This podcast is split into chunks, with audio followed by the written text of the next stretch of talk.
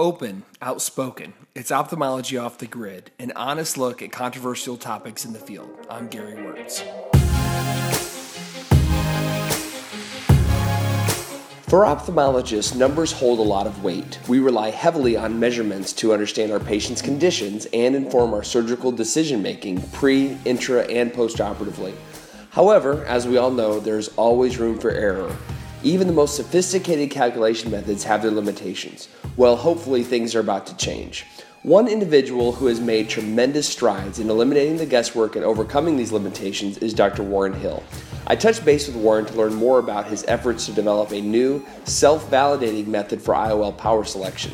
Listen in as he takes us through this project and shares how six years of research and a strong collaboration brought this exciting tool to ophthalmologists.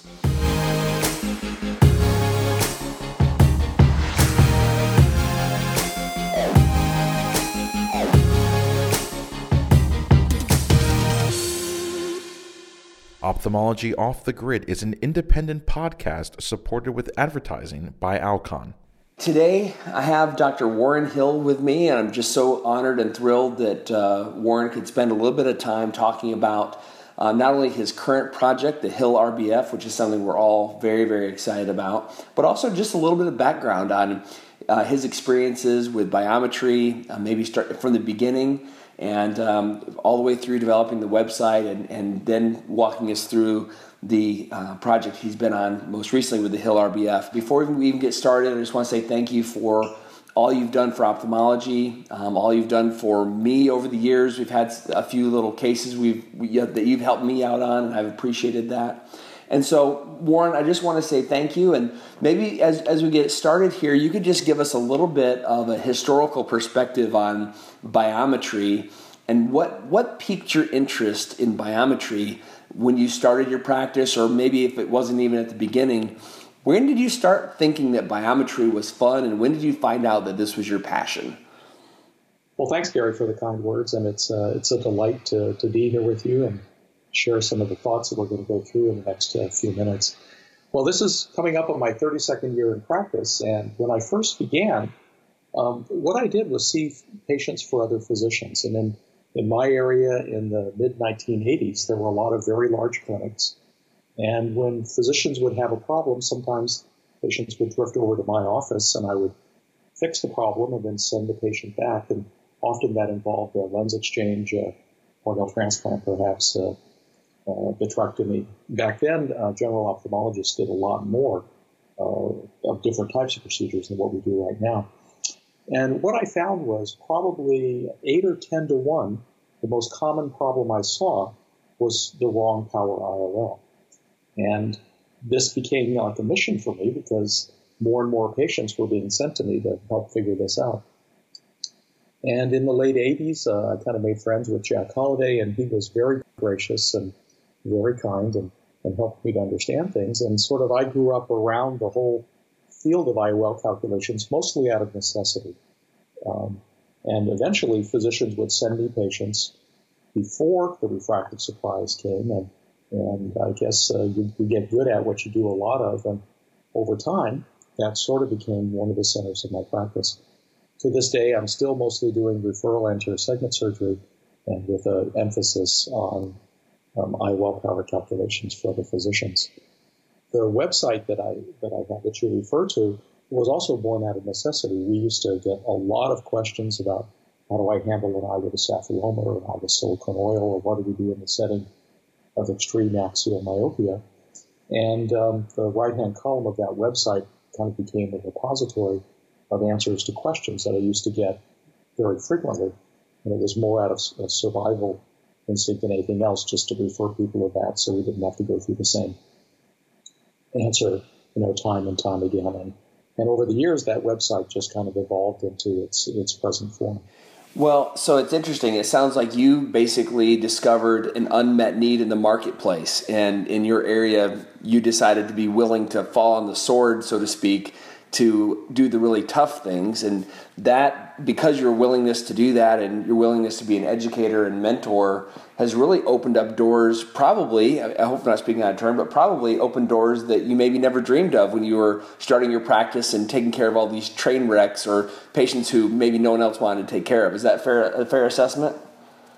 Actually, yeah, there's a little bit more to it than that. My father, who was a physician, always used to say is the the best way to learn something is to try and teach it to someone else. So in the in the 90s, I used to go to meetings, and I still do, and um, would give um, lectures on IOL calculations. And um, that's really when the light came on for me about how broad the problem was, how little we had to work with at the time, and how much this was needed. And again, my, my knowledge evolved really through the questions of those people I was looking to help and teachers I, courses I was teaching. And um, with more and more exposure and more and more interest, there came more and more knowledge. And uh, one of the interesting things about the website is that um, people will, will send me cases and say, know, gee, what do I do with this? Or why did this happen? And I would work through the problem with them and come up with the right answer. And what they would get is the right answer, I hope, of course. And then what I would get is knowledge. And with every single one of these that came down the down the pipe, um, I gained more and more experience. And um, through that experience of helping other people, um, evolved what I know today. Well, one of the things that you know, this is an area that I'm very interested in. I, ha- you know, as I have my own um, ideas about effective lens position and maybe a, an IOL that someday will help solve that. But I kind of had an epiphany moment after um, I think we spoke one time and you know, you know, attending some lectures, doing some reading, and, and really just sort of thinking about biometry. I thought, you know, it all comes down to effective lens position, and all these formulas essentially are just taking various bits of data, whether that's um, just the axial length or the axial length and the Ks or axial length, Ks, anterior chamber depth, you know, and, and the list goes on and on. But essentially, I kind of boiled it down in my mind that all these formulas are doing is they're taking different bits of data, weighting those differently based on the population they use to derive their formula, and coming up with where the best guess for the effective lens position will be. And when I had that mo- that epiphany, I just thought, is that really true? Is that what we're really doing? And uh, you know, what are your thoughts on that? I mean, is that a fair assessment on, a fifty thousand foot level of what the what the formulas have done for us in the past? Well, actually, let's go up to hundred thousand feet, and uh, this is going to be a surprise to most people. But the formulas we're using right now uh, really came from uh, Dr. Gauss in 1840, and keep in mind that's the first half of the 19th century. And what Dr. Gauss uh, published was a basic formula object vergence plus lens vergence equals image vergence. And if we fast forward to you know, current current times, if you look at any modern formula, if we if we have a formula that solves for the IOL power, that's lens vergence equals image vergence minus object vergence, it's still Dr. Gauss's formula. And probably about 30 or maybe more percent of the accuracy of that of that formula is the effective lens position. And as you know, the effective lens position can only be estimated, it can't be calculated. So a large part of all theoretical formulas is based on something that can only be estimated. And that's kind of the blind spot. And if the eye didn't read the textbook, if the eye didn't line up with the assumptions of the formula, that's the refractive surprise you get. And it might be a surprise to people that um, if you if you look at a series of patients, and I've looked at about 260,000 implantations as part of the Haigis formula optimization database. The vast majority, greater than 90% of surgeons, are at about 78% within half a diopter. Said differently, that's 22% who are outside the half diopter accuracy. Only 6% of surgeons are at 84% or better, and less than 1% of surgeons are at 92%. So you know, using you know, older formulas like third, uh, third generation two variable formulas, these are the kind of accuracy results you're going to get.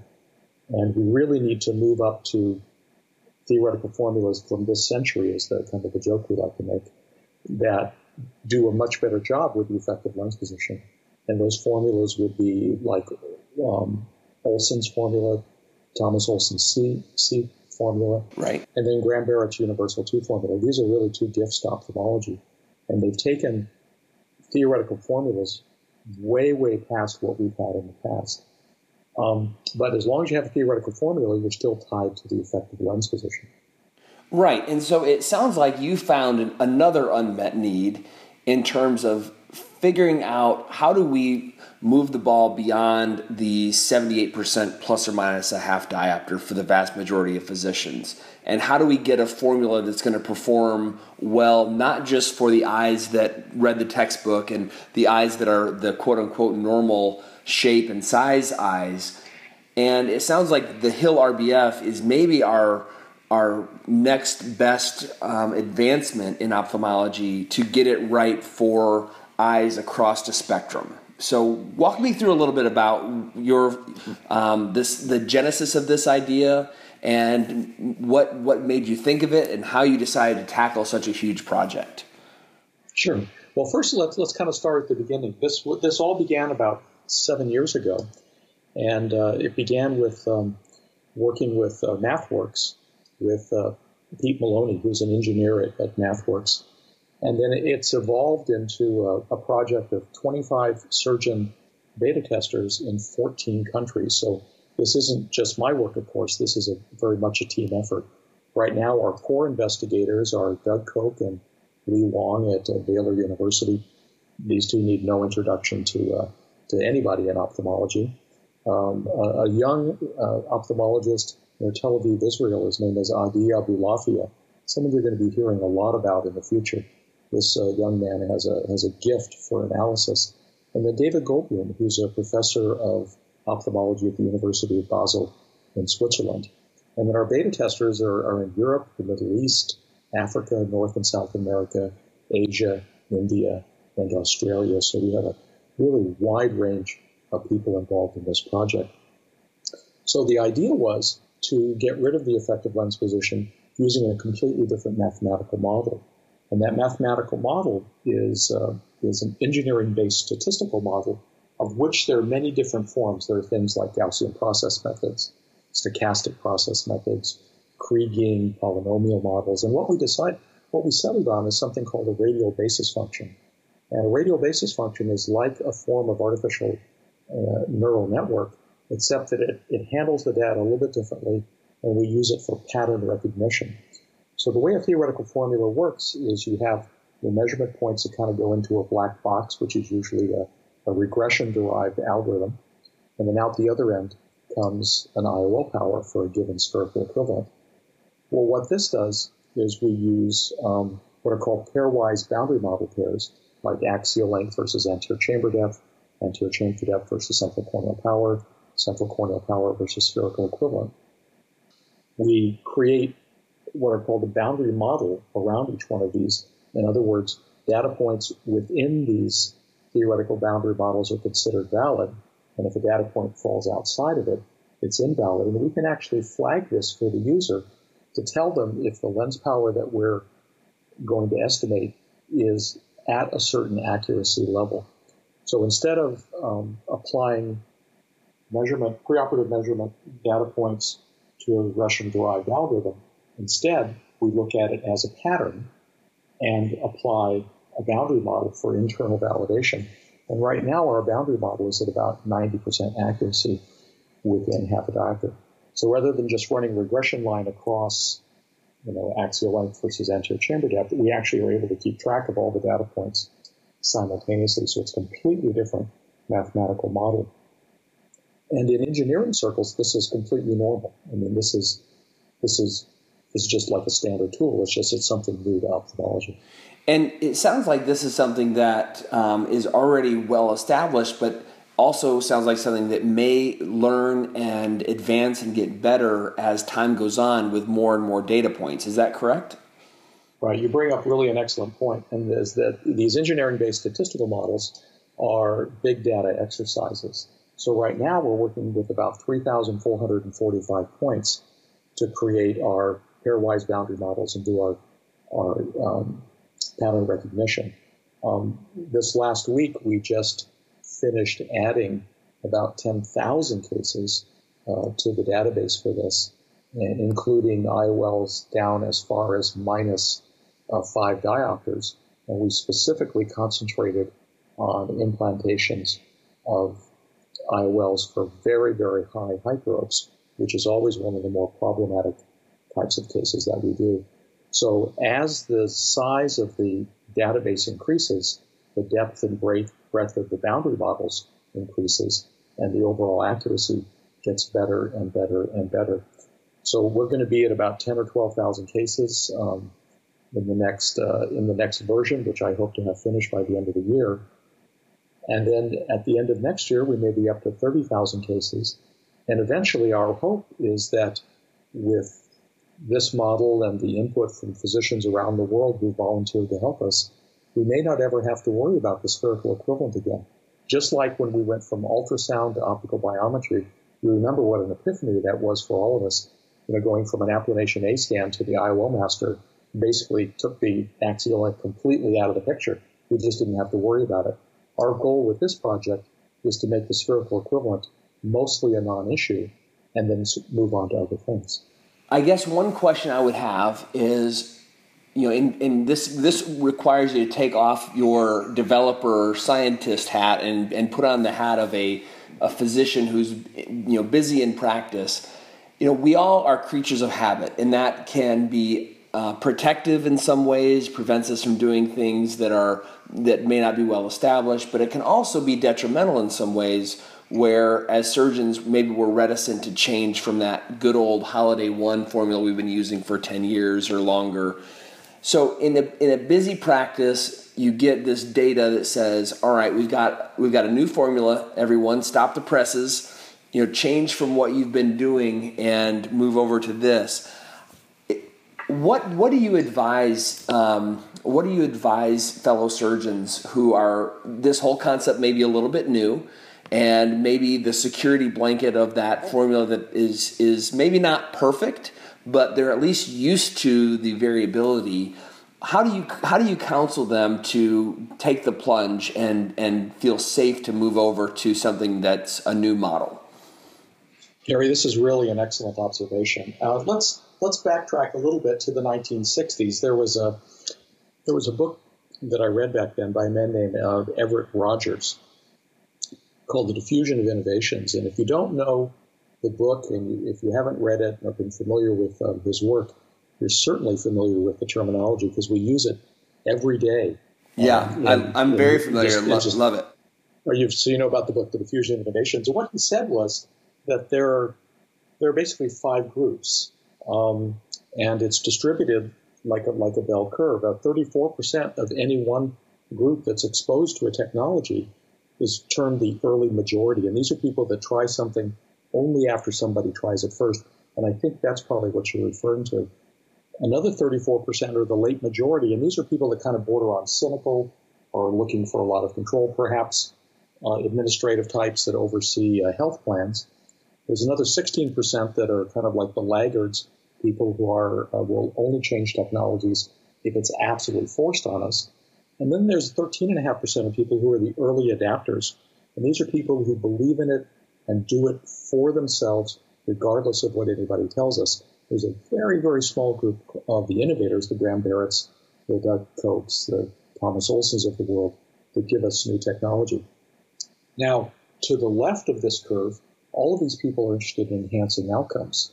To the right of the curve, they're interested in maintaining familiarity. And a, a, lot of ophthalmologists are in that last group of maintaining familiarity. And where I'm going with this is when we first came out with this, and I put up the online calculator, um, I wasn't sure that ophthalmologists would warm up to this until a couple of years. We had 9,000 calculations on the calculator the first five days. And in a 17 week period, we had about 38,000 calculations. So what's happened is that not only is this an unmet need, but I think ophthalmologists, as they become more and more interested in adaptive technology, are more willing to try new things than they were perhaps in years in my generation uh, years ago. So the acceptance of this has been beyond anything I could have ever imagined. So maybe your observation would be that the curve has actually shifted to the left, where maybe there's a few more early adapters than you had anticipated. Yeah, judging by the uh, traffic that we're now getting on the website and the sales of the Lenstar, which is where this this formula now resides, the sales of the Lenstar have just gone through the ceiling um, since we put this on it, and this is really what's driving that in, in, in some part. So uh, I think it's two things. One is the, the newer generation of ophthalmologists are not quite as concerned about technology as you and I may have been early in our careers, and um, they're accepting you know, they're accepting of trying something new. And uh, the, the use has just been amazing, which is great because the website is going to be um, used for what's, what's known in the business as crowdsourcing, where as each calculation is put on that, it's captured, and then the user gets an email three months later asking for results. And uh, we're able to build up the database from that. So this is this is becoming actually a worldwide collaborative effort a lot quicker than anybody could have ever imagined. Well, and it, but it starts with leadership, and it starts with someone who has a vision and sees an unmet need and is willing to put in the blood, sweat, and tears and put their name behind something that at the beginning you don't know if it's going to work, if it's going to be accepted, or you know, frankly, if you're going to be laughed at if this if this fails. Um, not that we would ever laugh at you, but I'm saying in general, when you innovate, it's it's a it's an exercise that has to be fueled by passion, um, and then it, but it benefits it benefits the field, it benefits patients, and you know this is just such an area that we all recognize we could do better, and to be honest, you know that's why I'm doing what I'm doing with trying to develop a lens that could maybe help us predict even better based on some different structural um, elements with, within my lens. So I'm I'm kind of um, on the same side of this situation, trying to innovate. Um, but when I go to conferences and I go to trade shows and you know we walk around and listen to lectures and you know, I'm trying to think, you know, do, do I need another box? Do I need a better topographer? Do I need dual Scheimpflug? Do I need uh, intraoperative aberrometry? What is the magic box that I need?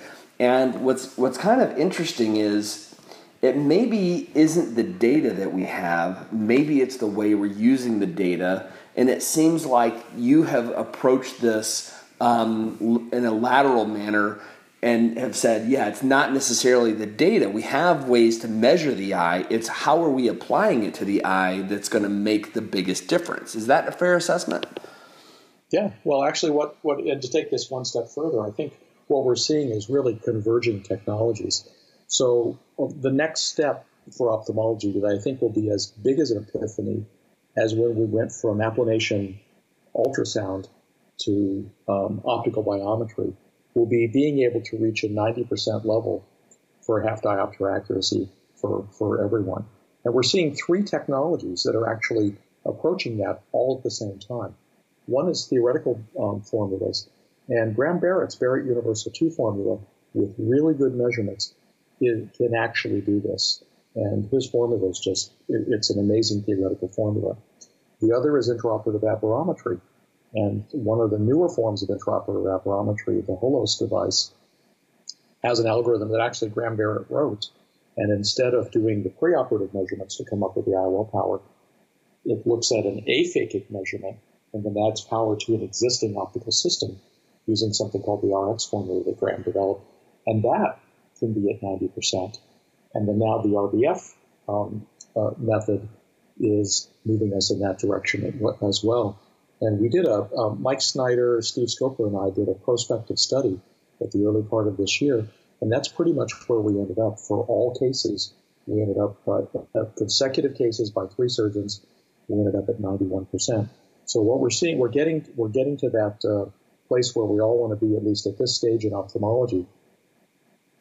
It's possible to get there by three different methods. And I, I see that as wonderful. Now it becomes a horse race and uh, everybody's trying to you know get a little bit better a little bit better. And this this is a very exciting time. And with your technology as well, you have the option of not only changing the IOL if the spherical equivalent is not correct, but changing the type of IOL. Right. If the patient wants multifocal, if they want a toric, a drug delivery system. I mean, so the technologies are just blossoming in all kinds of different directions. And this is a really fun time to be an ophthalmologist. So, as, as we get sort of towards the, the uh, end of this conversation, one question I would have for you is Are we where you thought that we would be when you started your career? And maybe there's two parts to that question. What has surprised you? And where and is there anything that you thought that we'd already be at that we're not there yet? So it maybe surprised in a positive direction and surprised in a not so positive or, or unmet need uh, direction. Well, we'll start with the latter. Um, what still surprises me is that we as surgeons are judged by our patients and our peers by our refractive outcomes. No question, that's a fact, undisputed. But yet, so many surgeons hand over the IOL power calculation part of their practice to technicians and in a completely unsupervised environment. And the old joke is automate and delegate. And uh, it, it seems a little bit of a paradox that you know we, we all now do wonderful surgery and you know, our cases look fantastic the next day, but yet we're using technology from the 1980s or 1990s as far as selecting an IOL power for the outcome. And none of us would, you know, drive a car from 1988, use a cell phone from 1991, or a telephone from 1993. But yet that's the technology that so many people are using. So that a little bit of surprise to me. Now, on the good part, the good side, I'm encouraged to see people making the move to um, this artificial intelligence RBF method, and also using Graham-Barrett's formula. Both of these are available online at no charge to anybody, so there's no cost to to, to use something like this. So I, I am I am excited about that. And what another thing that excites me is the explosion of technology that we're going to be seeing in the next two years regarding preoperative measurements. Um, a lot of companies are moving to swept source OCT. There's a couple of you know, wonderful devices on the market right now, and I think everybody's going to move to that. And when we start measuring the cornea using swept source OCT, that second um, part of the equation with a lot of variability, which is the anterior cornea, that may go away as well.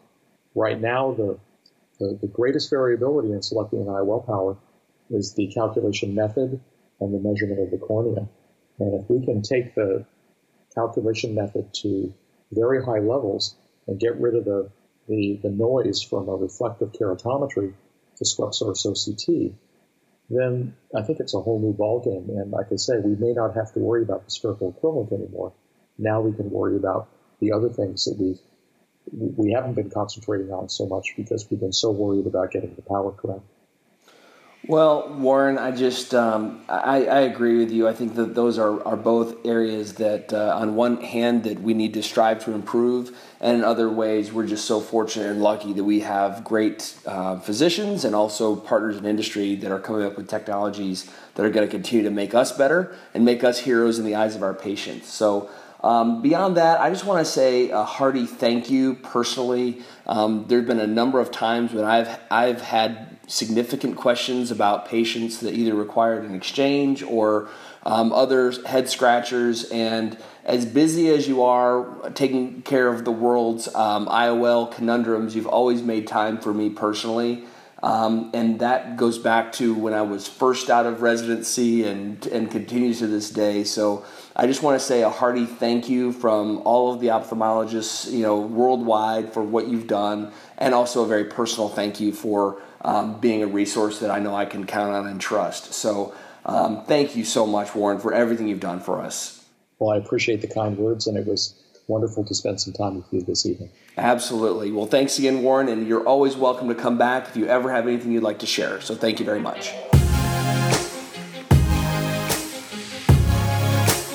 For more on the Hill RBF calculator, visit rbfcalculator.com. This has been Ophthalmology Off the Grid. Stay up to date on all of our episodes by subscribing. And if you've got an idea, comment, or opinion you'd like to share, please leave us a review. This is Dr. Gary Wörtz. Thanks for tuning in.